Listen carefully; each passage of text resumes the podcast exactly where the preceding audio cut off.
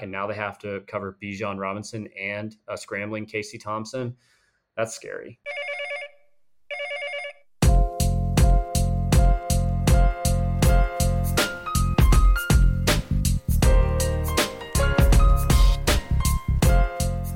What's up, everybody? We are back. Welcome to another Game Week edition of the Mainline Podcast. I'm your host, Tyler Burton, joined as always by Adam Jacquez and Corbin Polson. We've got a jam-packed show on tonight's episode as we recap a really good Oklahoma win over Kansas State this past Saturday, a performance that was much better than what the final score indicated. Uh, so we're going to break all that down and then look ahead to one of the biggest and best weeks in all of college football. O U Texas, baby. Sooners Longhorns on Saturday inside the Cotton Bowl. College Game Day is going to be on site. And guys, I feel like I say this every year, but this season's matchup feels like this is one of the highest anticipated matchups in the series in quite some time. It's seven forty-six p.m. on Tuesday, and Texas still sucks. Uh, yeah, it's a big game, and it does feel very highly anticipated, especially with the first matchup between Lincoln and Sark. So uh, we'll see what we get. Yeah, Tyler, I was actually kind of surprised. I know you texted in the group chat um, earlier this past weekend that you were kind of surprised game day was headed there. To me, I, I honestly wasn't. It's the chance for E S P N to showcase their two brand new S E C teams. Seemed like a no-brainer to me. Um, but yeah, I mean, any surprise that Texas was ranked heading into this week? Nope. They wanted it to be a ranked matchup. Uh, so E S P N's got everything they want, and I'm sure a great game will follow. Yeah, I mean, there's just so many storylines. I mean, you've got Sark versus Lincoln. It kind of feels like the fans down in Austin, they feel like they have the guy, the right guy at the at the head coaching position. And then Casey Thompson, it seems like uh, every single uh, news channel that's been up here on the radio, Casey Thompson, his background and growing up as an Oklahoma kid, Charles Thompson, his dad, you know, his career uh, in a, you know, very good career here at the University of Oklahoma. But guys, you've got an up and coming Texas squad that's played very well since they made the decision to go away from Hudson Card and, you know, plug in Casey Thompson into that quarterback position, going, going up against an undefeated Oklahoma team that, while they are five and oh, yes, hasn't looked at all like what we've seen from O U teams in the past. So a lot of storylines and a lot of things to look forward to going down, going down in Dallas this weekend.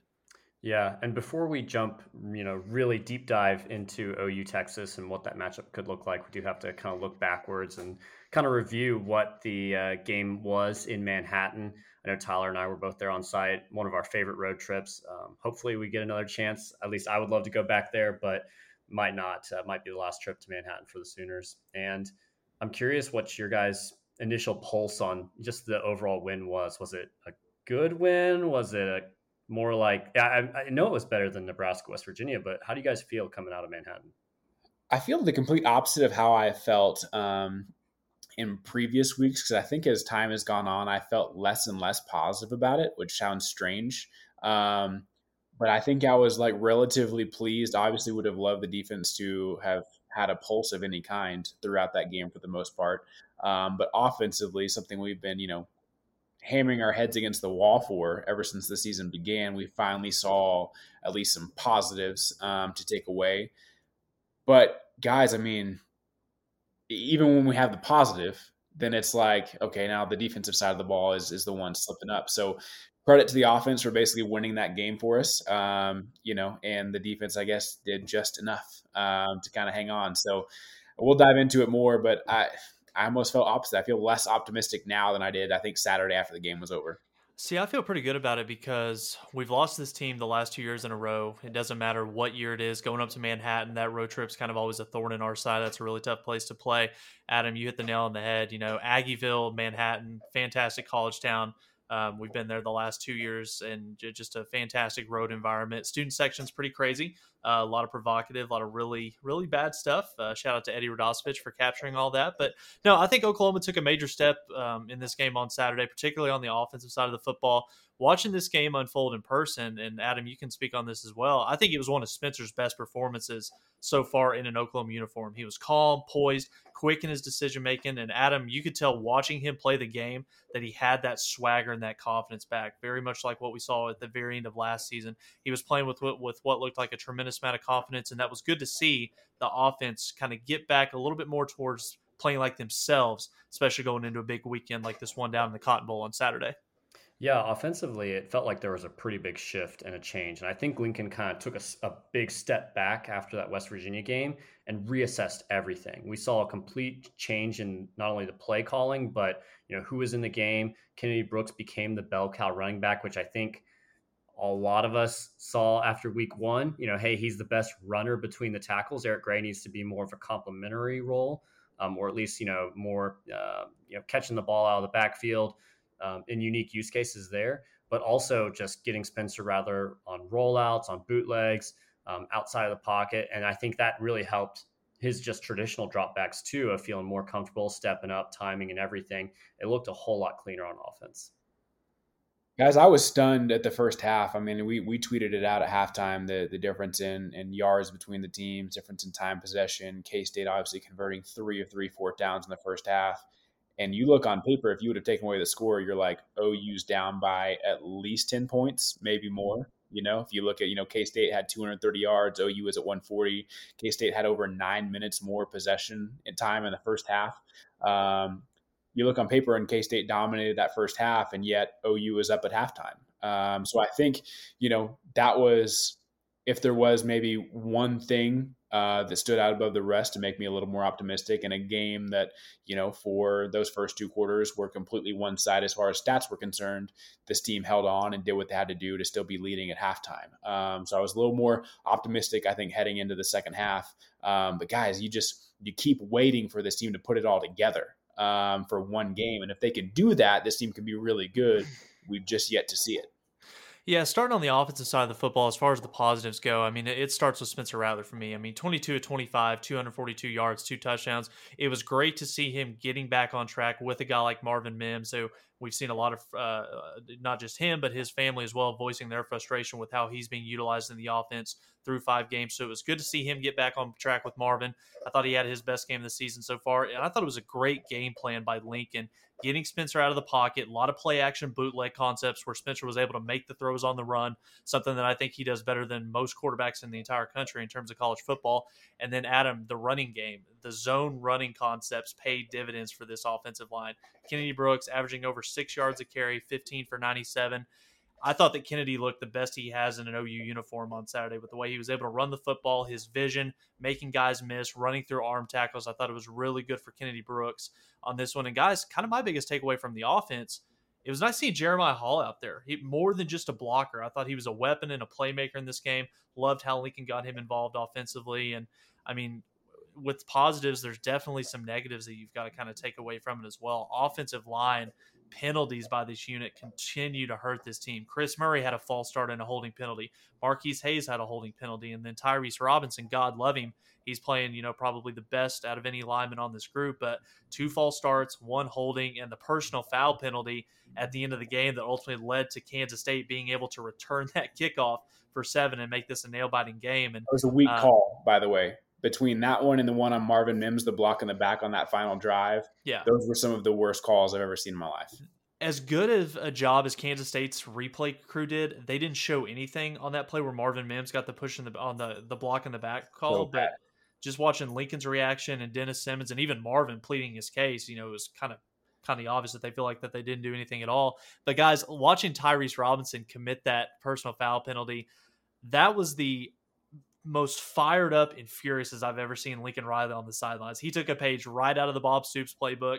He chewed his ass out coming off the field, kind of took five, ten seconds, and then he went back over to the bench and found him again to give him a little bit more. But, um, you know, offensive line penalties, they've got to clean that up going into this weekend. And then the big play opportunities, they're still not there. Yes, we had the forty-yard deep pass to Marvin, but we saw it time and time again. The biz- biggest example was, you know, Spencer dumping it off into the flat. I think it was Jeremiah Hall or Braden Willis, but then you look right behind him, and Mike Woods is, there's nobody within fifteen yards uh, in terms of him going down the sideline on that go route. So you've got to figure out a way to generate more big plays, especially going into this weekend where big plays are, are always, uh, uh, um, you know, uh, an indication of who's going to win the game in Dallas on Saturday.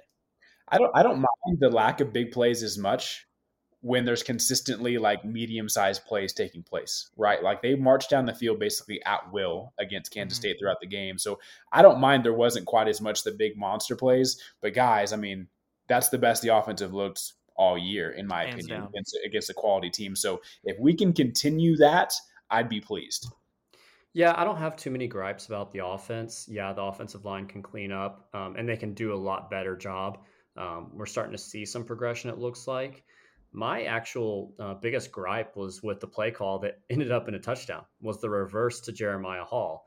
What your slowest skill position, running a reverse on third and short. I just did not like that at all. I didn't think up, he was going to get there. Yeah, it ended up working out, but it just felt situationally like that was not a good idea to do that on third and short, because mm-hmm. those reverses can be big, you know, T F Ls, especially when you're running your fullback on that.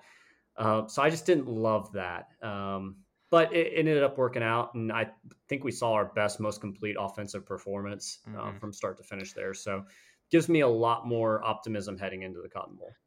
Even with everything that great happened on the offensive side of the ball, you still shake your head at the Spencer Rattler interception. I mean, it's like, what are, what are you throwing to? I know, I, I know it was third and long, and Mike Woods probably could have helped him out and made that, that interception not take place. But, guys, it's back to what we saw pretty frequently up to these games. He's throwing into three three guys mm-hmm. on, on one receiver. So as great as it was, there's still like that little morsel of like, I don't get it. Yeah, but also at the same time, too, it was third and long. You know, percentages weren't in your favor, you being able to pick that up. So, in all honesty, that was as good of a punt. I mean, him being able to throw the ball down there. And, yes, it was picked off, but it was inside the ten-yard line. You don't want to see him throw that football, but, okay, it's kind of, a, kind of an okay trade-off because they are pinned deep down into, into their part of the field. But, Adam, what did you guys – or what did you think? This play happened right in front of you. First series, O U gets the ball. It's second and goal down at the one yard line, and, and uh, Caleb Williams comes trotting out there. I chanted, "We want Spencer," and uh, no one chanted with me. I'm very disappointed that no one was supporting the starter, because it is illegal, illegal to uh, say anything negative or criticize a college football player still. Um, but yeah, I thought that was odd the way, I mean, I thought it was odd that Lincoln put him in the game just at any point, because I think that opens up that door of, oh, we might see something amazing. And it didn't really happen because of the snap, uh, you know, happened. But it was odd, too, in the second half when he threw him back in there to just throw a screen off to the side. I, I don't really understand that. It got us, what, eighteen yards or something, but it was mm-hmm. very strange. Yeah, and, and I mean, I guess, you know, flipping it over to the defensive side of the football, I mean, obviously there's a lot more negatives uh, coming out of that game than there are positives. But the one positive I had, guys, was the fact that O U's defense, we were able to hold Kansas State's running game down, keeping the Wildcat running backs in check. Deuce Vaughn was held to fifty-eight yards on fifteen carries. Joe Irvin, thirty-eight yards on seven carries. Now, while we were able to hold Deuce Vaughn in check in terms of the handoffs, can't say the same thing in terms of him in the passing game. You know, he had over one hundred yards just in receiving, and it was just frustrating time after time watching him come out of the backfield. Yep, there he is. He's open. Yep, there he is. He's open. Okay, there's another fifteen or twenty yards. So Kansas State going eight of fifteen on third downs, four of five on fourth downs, and the one fourth down they went for and they missed was a fourth and thirteen where the receiver caught the football ultimately. I know the ground kind of changed the trajectory a little bit, but I mean, eight of fifteen, and then what what, sh- what was almost five for five on fourth downs, that is going to kill us this upcoming Saturday. Guys, it was it was quite amazing, because if you were listening to Gabe Eicher tweeting out, Sooner Scoop tweeting out, I mean, you would have thought Skylar Thompson was in a wheelchair. Like, it was like, no way. He doesn't look like he's playing. And he goes out and throws for three hundred twenty yards. So the kid's either superhuman, and we've seen that time and time again, that he just blows up this defense. We've seen that for the past few years. But it's also like, if he really can't move, then how is this actually happening? Uh, like three hundred twenty yards for a Kansas State offense passing is quite impressive, especially when you have a guy like Deuce Vaughn in the back, in the backfield. So it's it's just, if there was a game you thought, oh, you could just kind of pin their ears back, and if they can control the run, which they did, this game would be in hand pretty easily. Mm-hmm. And then as we've One seen. Sack. As, yeah, as we've seen time and time again over the past few years, whether it was Mike Stoops or whether it's Alex Grinch, you know, we get beat through the air all, all yeah. game. That's what it felt like. And you're right. A lot of those were did feel like dump-offs that just kept drives alive and things like that. Um, but, yeah, a lot to – and then you look at, you know, Alex Grinch's post-game comments, and uh, – Pretty I'm hot. Curious to how, yeah, I'm curious to how the pra- practice went this week. But mm-hmm. I would I would expect – a better performance out of this defense heading into next weekend. But at the same time, you're looking at a much better running back in that Texas backfield than what you had in the K-State backfield, which will create a very interesting matchup. It's scary, frankly, because, you know, for this game, you can run the man coverage and turn your back to an immobile Skylar Thompson. Next week, you're not going to be able to do nearly as much of that. You're probably going to run a lot more zone, which the linebackers, frankly, haven't been able to cover that all year.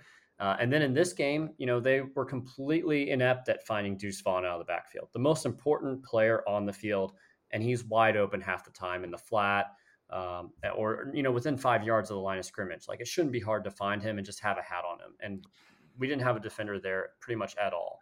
And I think one of the biggest frustrations for me watching that game was the defense's inability to capitalize on opponents' mistakes and create turnovers. I mean, we saw them drop two interceptions that were critical in the term in terms of the overall score of the game. I mean, the first dropped interception, O U was up three nothing, and Skylar Thompson, for whatever reason, throws a deep ball all the way across the side of the field. Looks like it's floating in midair. Key Lawrence hits him right in the hands. I don't know if they teach you not to catch the football playing defensive back at Tennessee, but he drops it, and then Kansas State scores on fourth and goal six plays later to put them up seven to three. And then you move later into the second half where O U's up twenty-seven to ten. Kind of feels like they have controlled this game. And Jaden Davis makes a great play. Maybe got a little uh, got away with a little bit of a defensive pass interference, but he jumps the route. Ball hits him right in the hands, and he drops it. And then the very next play on third and goal from the seven, Shane Witter's eyes follow the complete wrong guy out of the backfield, and Deuce Vaughn scores a touchdown in the dump off from Skylar Thompson. So linebacker play was below average and inconsistent from Oklahoma on Saturday. And guys, I think we've been saying that a lot so far this season when it comes to this position group. I mean, they continue to struggle in pass coverage, whether it's man coverage, whether they're playing zone. I thought Deshaun White played pretty well going back and looking at the film. I thought he's, you know, kind of put two back-to-back weeks of good performance together, but Brian Asamoah, David Ugwoegbu struggled all day in covering Deuce Vaughn out of the backfield. ten receptions, one hundred four yards. K-State made it a point to get him the ball out of the backfield on swing passes. And, you know, guys, we saw time and time again Deuce was catching the ball out of space with without an O U defender within even five to ten yards of him. That is very concerning going into this upcoming weekend with Bijan Robinson coming up next.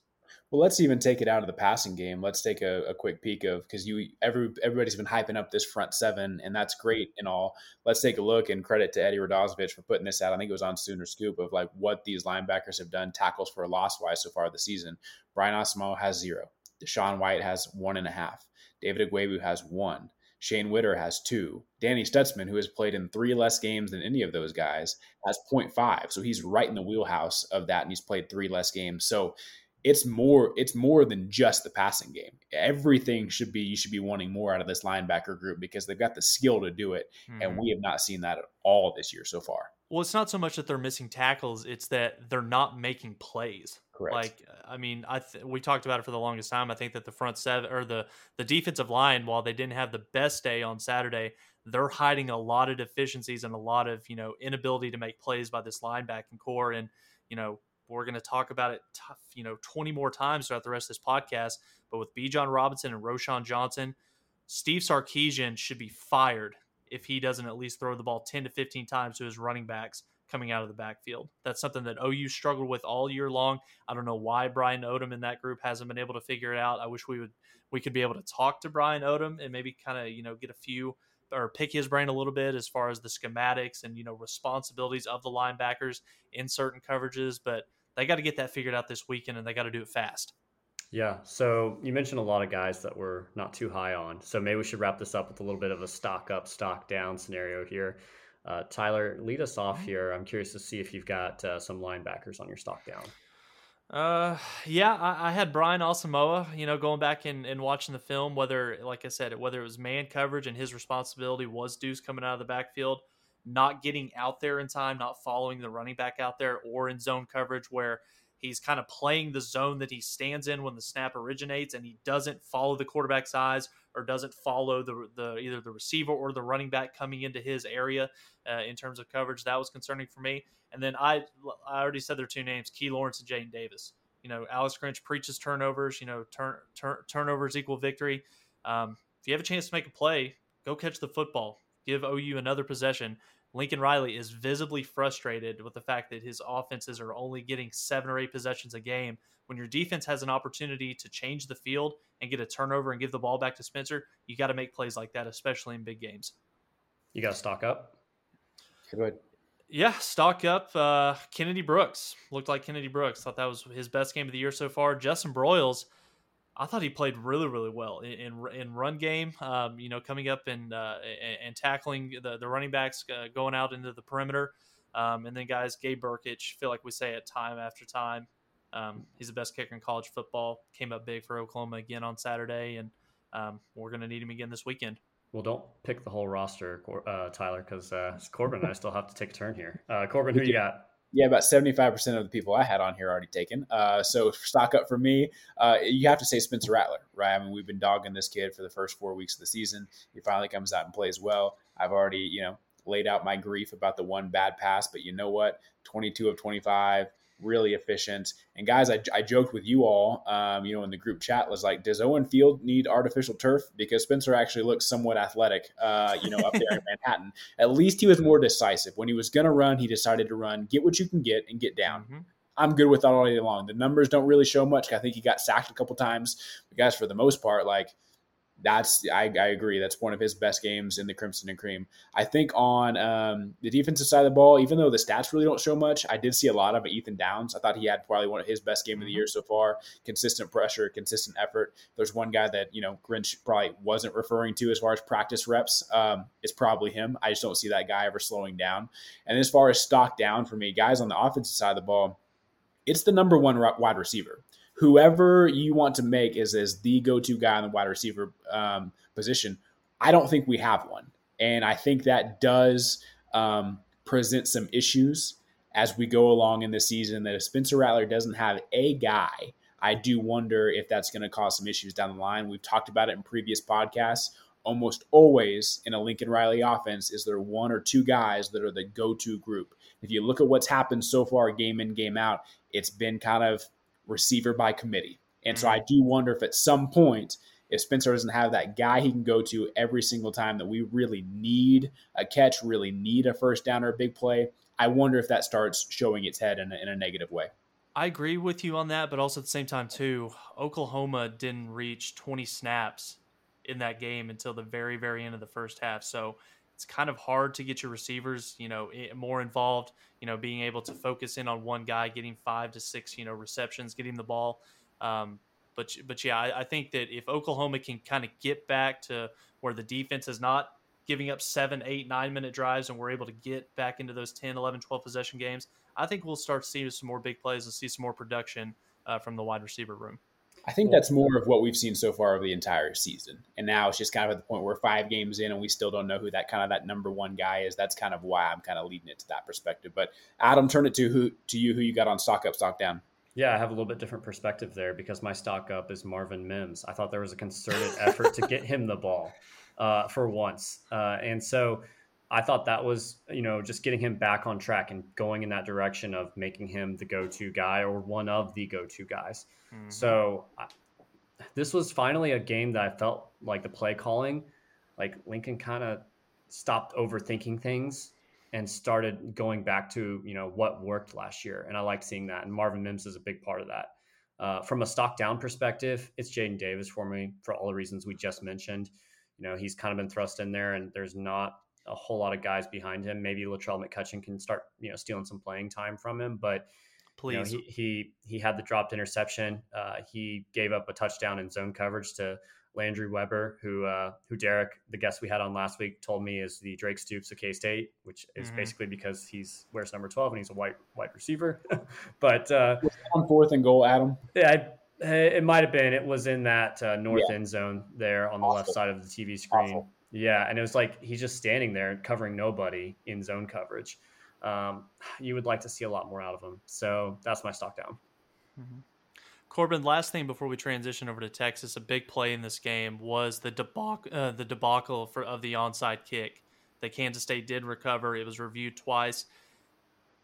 We, I had a guy two rows in front of me. He he was listening to Toby Rowland on the radio call. The guy that was sitting behind me, he was on the phone the entire time with his son that was watching the game back at home. So whenever the the onside kick went, whenever it went under review, I was kind of surprised because it was pretty obvious to me that the ball did travel ten yards. But you were kind of you were um, presenting the T V side of things in the group text and talking about it. So just kind of what happened in terms of what the Uh, the announcers were talking about. I'm sure they had a rules analyst come into play. What were they, what were they talking about? Well, it's it's always bizarre when when regardless of situation or scenario, when you can see something on the T V that they're not talking about, and you're like like wait a minute, like it's right there, but obviously there's no way for us to communicate with announcers. So Twitter was all over it. They were like, he kicked the ball twice, and it was clear as day that he did. So basically, what happened when they went under review the first time, um, they were strictly looking at the the ten yard, did it go past ten yards?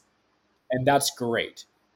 But my, my question is, why does it take somebody else to come in and say, hey, look at this as well, right after you reviewed it, to have them look at that? Like if you're a referee and something's under review, and if it if it if there's a clear and obvious mistake in the call, I don't understand why that couldn't have been viewed the whole way through. So shout out to, you know, Twitter. They were all over from the start. The problem was, I don't know if anybody actually knew the rule. Is like, does that, I mean, it still was in his kicking motion. So like, can you touch it twice? Um, it was, it was kind of bizarre that nobody, it seemed like it was wrong, but I don't think anybody was like one hundred percent that you can't do that. Um, but I think after, you know, they had uh, the rules analyst on and were specifically reviewing that, then it was pretty, pretty obvious. Like, yeah, this is going to be overturned. So shout out to Lincoln Riley and whoever he's got up there on his, uh, his ops team to uh, take a look at those things, because they were spot on it from the start. And that was a huge turning point in that game uh, to kind of take the momentum back from K-State. Mm-hmm. Yeah. If, if you don't get that, if you don't get that ball back, and I think, you know, Lincoln hit the nail on the head when talking about it in the post game, he wasn't arguing the fact that they needed to review the play to question that the ball didn't go ten yards. It was the fact that he had somebody, whether it was a coach up in the booth, up in the press box, that went back and saw the replay. It was the fact that he did kick the ball twice. Um, K-State fans did not like that ultimately, but it was the right call. And, and I'm, for our sake, I'm glad it was made. But um, guys, now, now that we've kind of put a bow on, on K-State, it is time to, to kind of preview O U Texas this upcoming weekend. O U favored by three points. I think the over-under on this one is set at sixty-three and a half. So Adam, before we dive into the X's and O's and look at these two teams as they, how they match up together on the field, I want to ask you a little bit about O U Texas. Now, ultimately, you were a kid that kind of grew up on the East Coast. What were kind of your first memory uh, of O U Texas, and why this is such a special game to you? Yeah, my first memory is uh, my very first O U football memory, uh, which was my cousin listening to the game uh, via radio uh, on the East Coast through the internet. And I asked him what he was listening to, and he told me that O U was creaming Texas. And ever since then, you know, it's been all Sooners from there. So Um, experienced a lot of highs, some lows along the way, um, because I don't think I experienced my first loss until about four or five years into my Sooner fandom. And uh, that was really hard to process at that point. So hopefully we don't have to go through that all over again on Saturday. But, um, you know, really special over the last couple of years as I've been able to go to that game in person a lot more. A really fun weekend. Um, it's an absolute blast. So looking forward to doing it again. Corbin, what does this game mean to you? Yeah, I mean, I've been fortunate enough to go to this game. I think it's eight or nine times now. Uh, thankfully, we have a winning record in those years. So uh, as miserable as some of those losses have been, uh, I've had more celebrations than the people in Burnt Orange. Guys, it's it's to me, I don't even think I'm biased in saying this. I think it's the best game in college football um, year in, year out. Would it be awesome to have this as a home and home every now and then?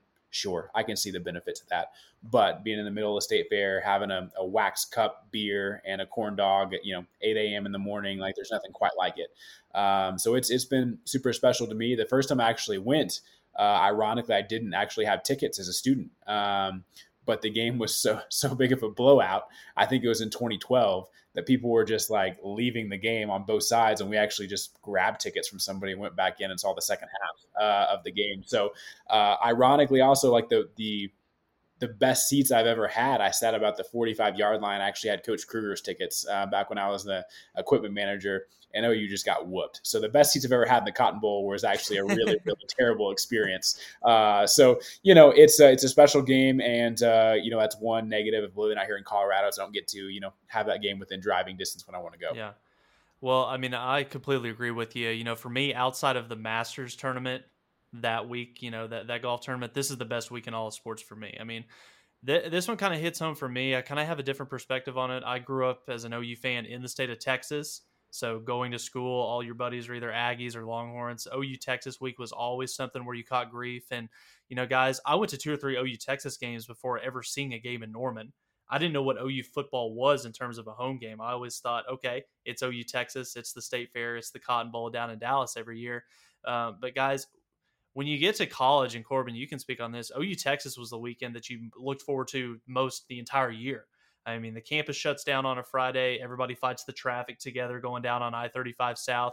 You go out on Friday nights. You're mixing it up with, with O U and Texas fans at the bars and the restaurant. And guys, outside of the game itself, the pageantry and the atmosphere surrounding this game is what does it for me. The fair, the the rides, the booths, all the fried foods. I, you know, we we've grown accustomed to it being O U fans with eleven a.m. kickoffs.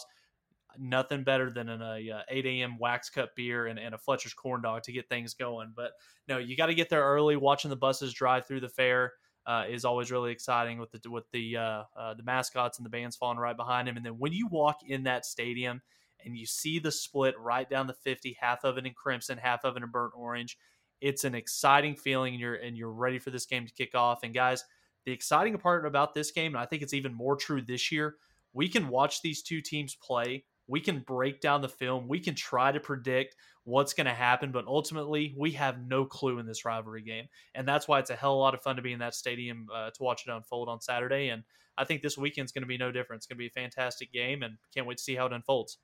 You mentioned that uh, we really can't predict it, but I know you, Tyler. I know you have predicted this game in the past, and you have predicted some O U blowouts, which I think is uh, probably your next point there.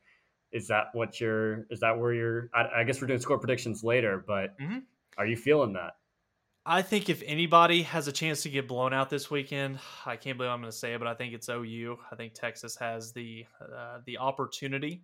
Um, if O U can't fix some things defensively, I know that big plays is something that we were very familiar with in the Cotton Bowl. Um, you know, whether it's a Jordan Shipley uh, kickoff return to kind of change a game, uh, making big plays in the passing game. You know, Baker's got his uh, has got a handful of those with Dede, Shep, uh, and Hollywood. But uh, I mean, I'm curious to see what the pace of this game is gonna is gonna look like. I mean, we've seen three weeks in a row where O U's defense can't get off the field on third downs early on. So teams are having seven, eight, nine, ten minute drives. O U is averaging eight total possessions the last few weeks. And guys, on Saturday, Manhattan, Corbin, you said this earlier, we didn't start our third possession until one minute and thirty seconds left in the first half. That can't happen on Saturday. I don't think Texas is going to try to grind it out like Nebraska, West Virginia, uh, and Kansas State did. I don't think that suits what Sarkis wants to do offensively. But I think getting into a track meet style game with Oklahoma, if they can If they can score points on offense, I think that favors O U. But in terms of who has a better chance of getting blown out, I, th- I think Oklahoma does, honestly. I actually I don't think Texas wants – well, let me rephrase this. If if I'm Texas, I want the shootout.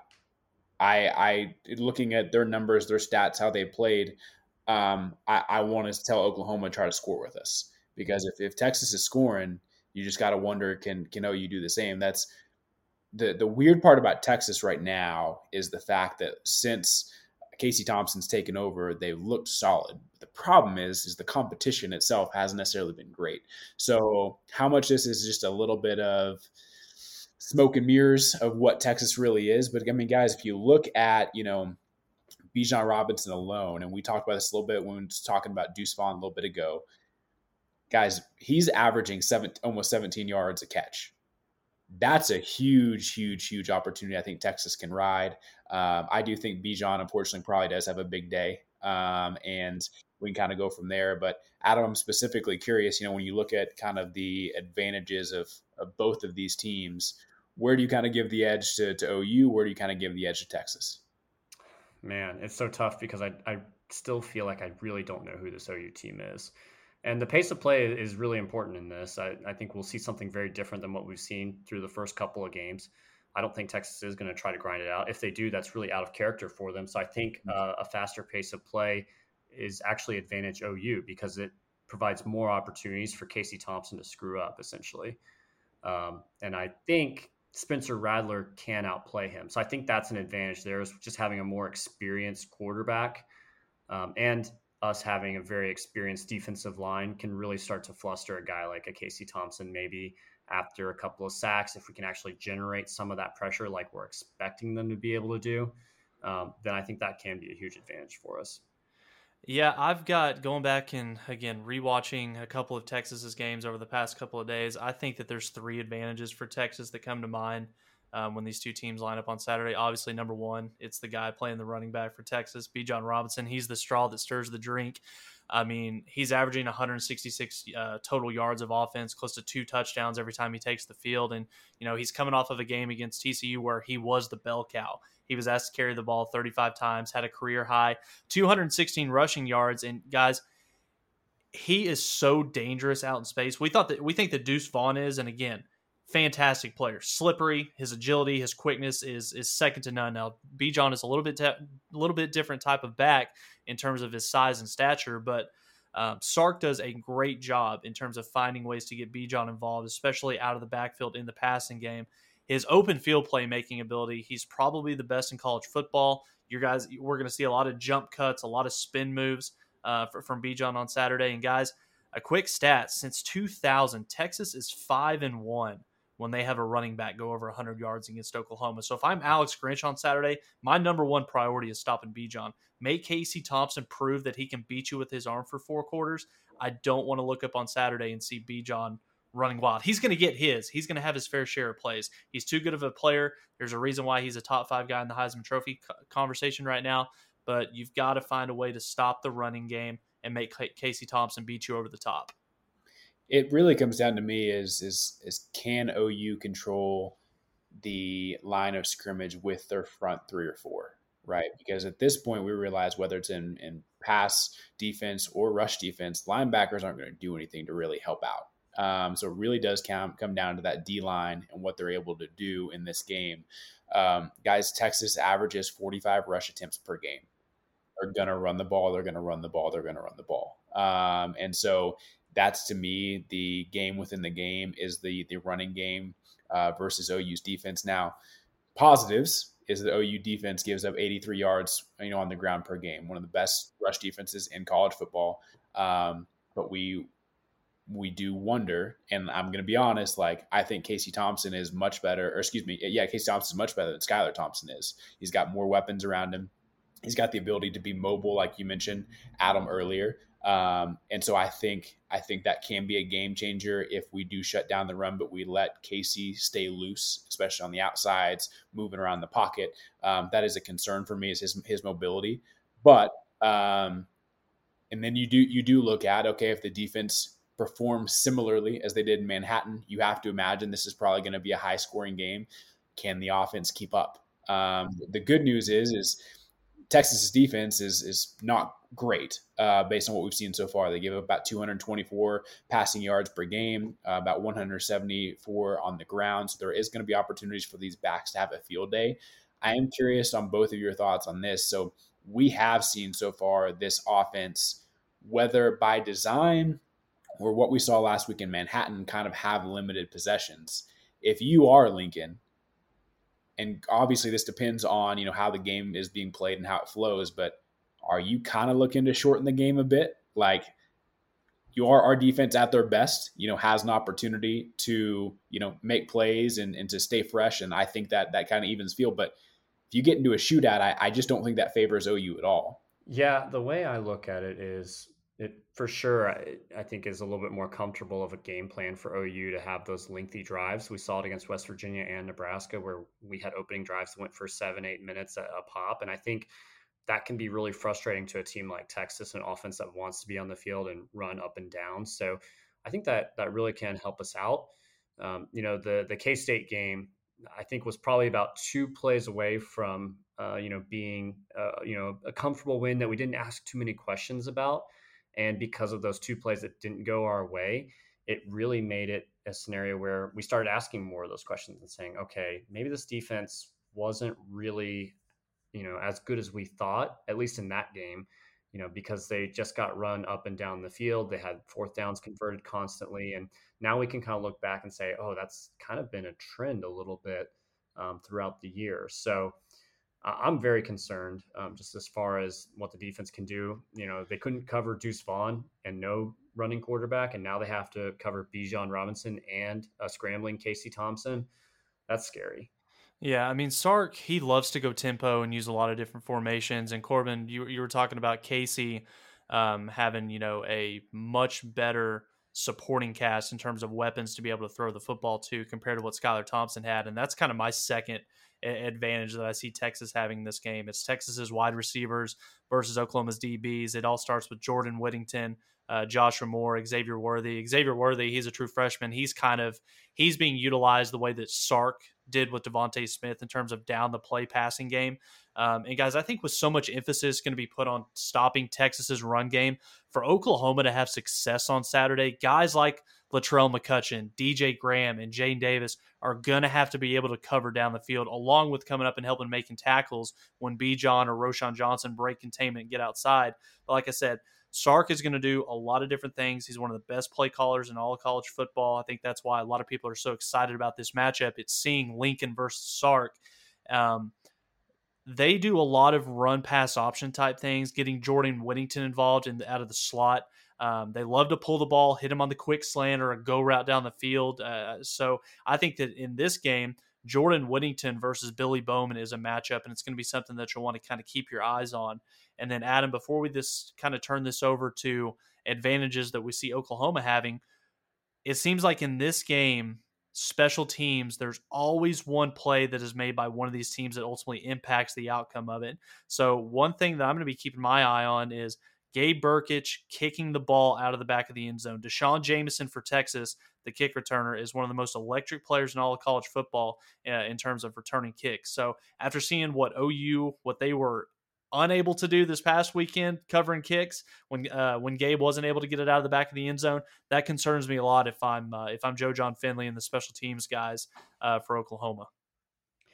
I guess in regards to advantages O U has, we kind of alluded to it a little bit earlier, but having Spencer Rattler, who started and played in this game before, having Lincoln Riley, who's coached in this game several times already, um, there's just a lot of experience for this O U team coming into this game. Whether they've played great, um, you know, football in the last five games, or whether they haven't, or whether they haven't played complimentary football at all. Um, you just like that this team is experienced and knows what to expect. And Texas has, you know, some new faces and some new places, or maybe some guys that haven't actually played on the field yet. So uh, that's definitely a big advantage for O U. Yeah, guys, I think um, one thing that we've seen so far throughout this season is is the depth of the defensive side of the ball.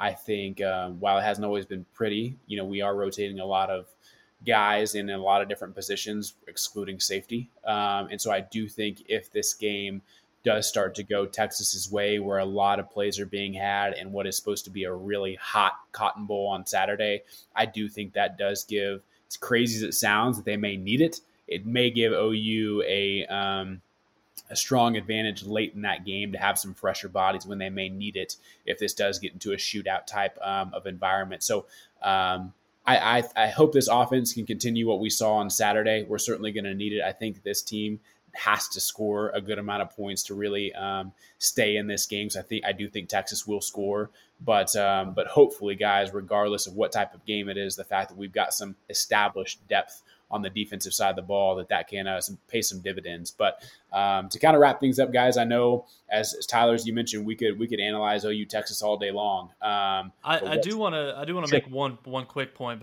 to to kind of put a bow on this before we make our betting picks. Um, looking at this game on paper, I think O U has an advantage both offensively and defensively in the trenches. Um, one thing to kind of keep an eye on: Texas lost their best offensive lineman last week against T C U. Uh, with left guard Denzel Okafor. He did suffer a season-ending injury. Uh, we saw Sark move the right tackle, Derek Kerstetter, to left guard, and that brought a true freshman, uh, Andre Carrick, to that starting role. So having a freshman at right tackle and a freshman at center should make guys like Perrion Winfrey, I T, Nick Benito very excited, because if Oklahoma can stop Bijan and get Texas into obvious passing downs, I think Oklahoma's defensive line can get after Casey Thompson a little bit. And to me, this position battle, O U's defensive line versus Texas O-line, this is the key to the game for both teams. Yeah, it needs to be a jailbreak scenario. I mean, this is, uh, you know, all the hype in the preseason, uh, you know, some level of success so far for this defensive line, but this is where they're going to earn that money on the next level. Um, you know, they come out and just dominate uh, mm-hmm. and, and make a difference in this game and basically shut things down. Hey, hey, yeah. Corbin, does yep. Texas's rushing defense being ranked number ninety-four in the country, does that give you any confidence at all, or it's still just kind of a wait and see with this offensive line that we have at O U?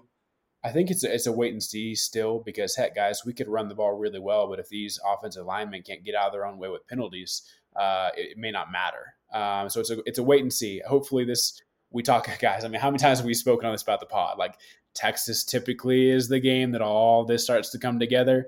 If it is, I think we can we can win this game by a few scores. If it's not, I can see Texas, you know, running up the score on us too. But guys, I think one thing that, you know, doesn't need to be said is this game does matter so much more beyond just the uh, the white lines around that stadium. Um, so, you know, I do think this is a, a huge game for recruiting. We all know that Texas recruits, recruits around the country, for whatever reason, are always just wanting Texas to be good and Texas to be elite. If Sark can come in um, with, you know, Casey Thompson as an undefeated starter for him uh, and, and come and, and lay a smack on O U, that's huge in the recruiting game. Now, we can pick apart what Texas does or doesn't do whenever they get elite recruits on campus, but at the end of the day, um, you know, this matters. And for Lincoln to come in and say, nope, you know, regardless of the prestige that Sark has had with, with Alabama coming to Texas and all the, you know, early success he's had, like, we're still the top dog in this conference and in this, in this region. I do think that's really important uh, coming Saturday. But, guys, let's move on uh, to this week's uh, edition of Beers and Best before we kind of pick our, our scores uh, for the Red River rivalry uh, this weekend. So just a quick recap. Um, Adam, two and three last week. Myself, three, one and one. And against all odds, Tyler Burton coming out with a three, one and one week. Before we get to the picks, you know, say it again. And I will not say it again, but I'm going to give you your moment uh, as a person who is twelve, seventeen, and one for, I believe, your first winning week of the season. So, Tyler, the floor is yours. How do you feel? Do you feel confident heading into this week? Like, give us a breakdown of just the uh, the complete one eighty mentality you must have going forward. It's a great feeling. Uh, feeling. It's definitely unfamiliar territory that I find myself in. Obviously, you know, going three, one, and one. Obviously, wish uh, – Texas wouldn't have pushed that, that game against T C U. Four and one would have looked a lot better, but I uh, can't complain. Uh, this definitely beats the one and fours and the two and three type weeks that I've had leading up to this point. So kind of feel like uh, I've got my mojo back, and we'll see if we can do it two weeks in a row. Well, let's kick it off. Adam, uh, week six, is that where we're at, guys? Week six, um, first pick in this week. What do you got going on your side? Yeah, I've been on a little bit of a backslide, still have a winning record. Uh, but I do have some really good picks, even going back to Wake Forest as my uh, uh, sleeper for the A C C. Let's uh, completely forget that I picked Wisconsin to go to the playoffs. Uh, number one, San Jose State, two and a half point dog at Colorado State. Colorado State played Iowa tough, but they did lose to Vanderbilt. Um, they have lost to an F C S team, and they are, I think, eighty-ninth in giving up passing yards. So I think Nick Starkel is going to be able to find some success and win at Colorado State. Yeah, guys, rarely in the college football season do I find myself just overly lost, but I can promise you two weeks every year that I find myself in this mindset is when Kansas is not playing. So, you know, I don't know where my, my focus is going to be at this week, but to at least start us off, um, Coastal Carolina, minus nineteen and a half at Arkansas State. That line is big. I don't really like it, um, but I do think Coastal's pretty good, and they've, they've treated me well so far this year. So Coastal minus nineteen and a half. Yeah, uh, first pick for me. I'm, I'm going to the S E C. I'm going down to College Station. Um, it's it's just been a fantastic last couple of weeks for, for for me, being able to see kind of the the start of the downfall for Texas A and M's twenty twenty-one season, losing back-to-back games against Arkansas and Mississippi State, and here comes Alabama rolling into towns. And I know Haynes King got hurt in the game against Colorado, but even then, that Texas A and M offense wasn't putting up crazy numbers. And in this one, guys, honestly, I think Alabama will win this game by as many points as Nick Saban wants to. Kyle Field is going to be rocking at kickoff, but if Alabama can jump out to an early lead, then you'll see the twelfth man die down. Um, Zach, Zach Calzada, A and M fans, kind of seems like they've given up on this guy. I think Alabama's going to blow them out on Saturday in a big way and cover that seventeen and a half. Along those lines, I've got Georgia. They're playing at Auburn. They're a fourteen and a half point favorite. Bo Nix was incredible last week, but he was really bad the week before that. And this is Auburn, so it is very much up and down. I think he's going to have a lot of trouble going up against that uh, tough Georgia front seven. So I think the dogs, regardless of who plays quarterback, I think they can cover that fourteen and a half. Yeah, if there's one thing um, you know I can be certain on outside of Kansas not covering spreads, it is the fact that Bo Nix is going to have one or two games a year where he looks like a Heisman candidate. There's one of them, uh, you know, against L S U last weekend. So, um, yeah, I've got Georgia as well, minus fourteen and a half. It feels so good that it makes me slightly worried for it. Uh, so, yeah, dogs minus a little over two touchdowns. Yeah, I've got that game as well. Uh, Georgia minus fourteen and a half in this one against Auburn. Georgia's defense has scored more points than they've actually given up. Uh, in terms of their starting unit, which is just mind-blowing considering we're five weeks into the season. So I don't trust Bo Nix whatsoever. Yes, it is tough to play at Auburn on the road, and Jordan-Hare is no small task, but uh, fourteen and a half, Georgia's the best team in college football, in my opinion, right now. That defense is one of the best that I've seen in a long, long time. So uh, give me the dogs to cover the fourteen and a half on Saturday. I'm going to the Pac twelve. Uh, it's not after dark. It's going to be in broad daylight. Oregon State traveling to the Palouse at Washington State. They're a three and a half point favorite. They've every game that they've won so far this year, they've won by more than three, except for uh, last weekend when they uh, hosted Washington. I think Washington State has a uh, far uh, inferior talent than Washington does, despite all their struggles. Uh, Washington State hasn't really been able to prove that they're able to score the ball, and that's something Oregon State does really well. So I think the uh, Beavers are going to cover three and a half. Yeah, I'm going out to Big Ten country. I'm really not sure if Michigan is good or if they're just kind of riding a wave of beating some some mediocre teams. Um, but I'm not a huge believer in Nebraska. The fact that Michigan is only a three and a half point favorite does give me some concern that this is kind of a bait game for Vegas. But I'm going to ride uh, the maize and blue and take Michigan minus three and a half uh, at Nebraska. But I, I guys, I think that game might be a little closer um, than. Uh, than what you probably think just looking at on paper. That's a night game too, isn't it? It's a great question. It might be. I think it is. Night game sold out in Lincoln. That should be a really good atmosphere and a tough one for uh, for Jim Harbaugh and them. But uh, ne- next pick for me, I'm going Memphis plus three versus Tulsa. Tulsa got embarrassed last Friday night uh, at home, losing to Houston forty-five to ten. Uh, the Memphis Tigers, they will have to rebound. I know that they've lost back-to-back games last weekend, thirty-four to thirty-one, lost to Temple. Um, but I like I like Memphis here. It's quarterback Seth Hennigan, he's thrown for over fourteen hundred yards, ten touchdowns, uh, and Brandon Thomas leads the way for the Tigers on the ground with uh, over five hundred yards. So I think in this matchup, kind of curious to see why Vegas is doing this, but I think the wrong team is favored here. So give me Memphis plus three against the Golden Hurricanes on Saturday. Speaking of Memphis, they lost last week to Temple, who I have picked here. They're a twenty-nine point dog. They're playing at Cincinnati. It's a Friday night game, short week for the Bearcats after a really big win, probably the biggest win in program history. There's a lot of news clippings out there. They basically have punched their ticket, so to speak, to the playoffs at this point. So covering twenty-nine is going to be tough against a uh, you know a decent Temple team, uh, especially after that short week. Yeah, I'm going back down to College Station, right where you were at, Tyler. Uh, I do like picking Bama. The Aggies. I no, definitely not. Uh, do like Bama minus seventeen and a half. I do think, like you said, Bama can pick the score in this one. I do slightly worry about a little bit of a hangover game. I think that Ole Miss Bama game from last weekend was pretty hyped up. Clearly, it had Bama's full attention. Uh, so I do worry, you know, Bama on the road uh, into a, a big-time environment, you know, against a struggling A and M team. Will they be fully mentally there? Even Nick Saban's teams have had games where they are just, you know, kind of come off a high and then play mediocre. So I think even Bama's mediocre covers this. Uh, so give me the uh, Roll Tide minus seventeen and a half.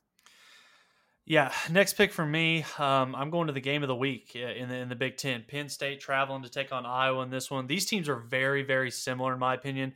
Elite defenses and a lot of question marks offensively. And although for Iowa, I really like their quarterback, Spencer Petras, what he did on the road last Friday night at Maryland, scoring five total touchdowns. The fact that I can get this game at less than a field goal is what tips the scale for me. So give me Iowa and that defense to cover the two points against Penn State at home at Kinnick on Saturday. My last pick, I'm going back to the Mountain West Conference. New Mexico State is a thirty-one point dog at Nevada. New Mexico State is not the best F B S program out there, but they have scored three touchdowns in their last four games. So I think they can get a few points on the board. And then Nevada only averages thirty-two points a game. I think they'll do more than that on Saturday, but I think that's a really high spread for them to be able to cover.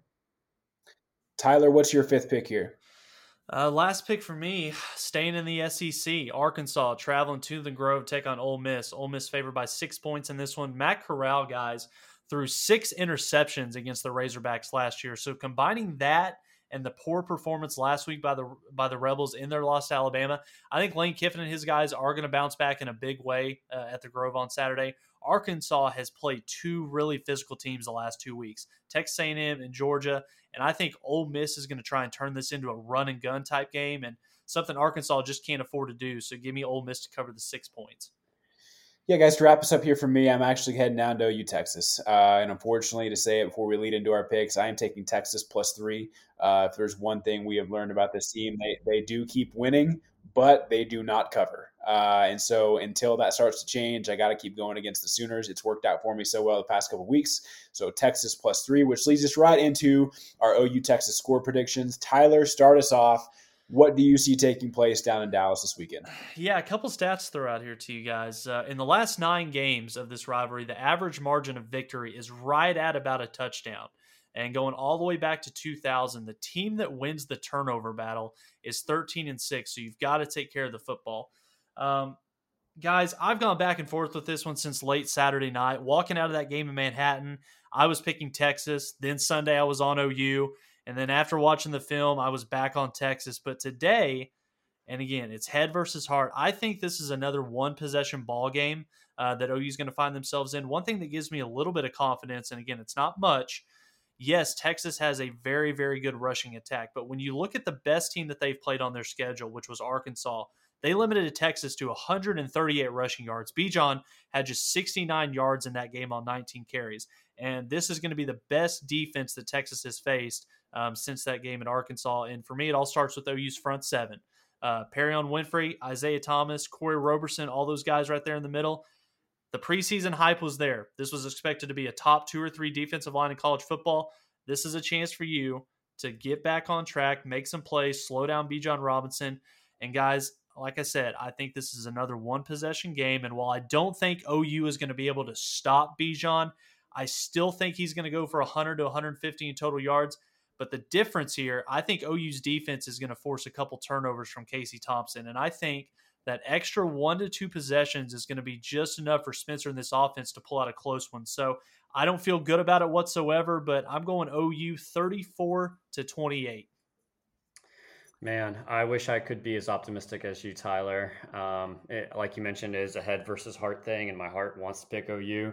And I realized maybe I'm a little bit too close to O U, seeing every single play in person, rewatching all the games. I see the good and the bad, and I'm, I'm much more of a critical eye towards that. Whereas Texas, I just see, you know, typically highlights here and there. So um, I, I can't bring myself to pick O U simply because we've seen far too many drives in and field goals. I think that's going to be a killer. And even though O U, you know, is in the ranked fourteenth with a plus five turnover margin, I saw two dropped interceptions um, on Saturday, and I just don't have enough faith in uh, the defense to create and, and, you know, uh, keep that turnover margin high, especially knowing that Spencer Rattler is probably good for at least one turnover a game. So I think, you know, that combined with ending drives and field goals is going to be what, uh, what holds this team back from winning on Saturday. I absolutely hope I'm wrong, but I'm going with Texas thirty-one, O U twenty-seven. Adam, what's your hat say? It says beat Texas, which is what I want them to do. Okay. Just point that out there for the audience that can't see us. Yeah, Adam, you and I, I think, are on the same page. Uh, I think this is the game where so far this season, O U has kind of just played at the, you know, skin of their teeth uh, and have gotten by and gotten by and gotten by. I just don't see that taking place this weekend. I do think it's a close game. I think it's a battle throughout. I've got Texas thirty-one. O U twenty-eight. I'm right with you, Adam. I hope I'm wrong here. Um, the good news is, is majority of the years I convinced myself leading up to the game that Texas is going to whoop our ass, and rarely does that happen. Uh, so I just kind of plan for defeat. And so hopefully that uh, that trend of of doing so and, and, and myself being wrong continues to uh, to reign true. But, uh, but Tyler, you want to close us out?